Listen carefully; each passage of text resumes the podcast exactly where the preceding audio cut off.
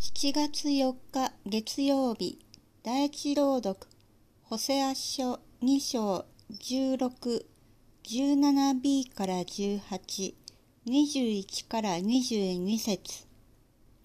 ホセアの予言主は言われる。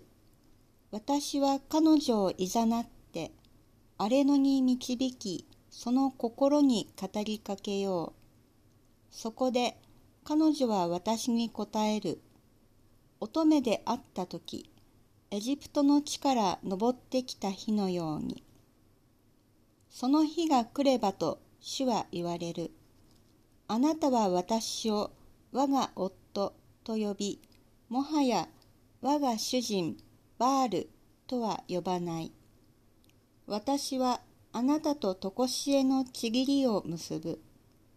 私はあなたとちぎりを結び、正義と公平を与え、慈しみ憐れむ。私はあなたと誠のちぎりを結ぶ。あなたは主を知るようになる。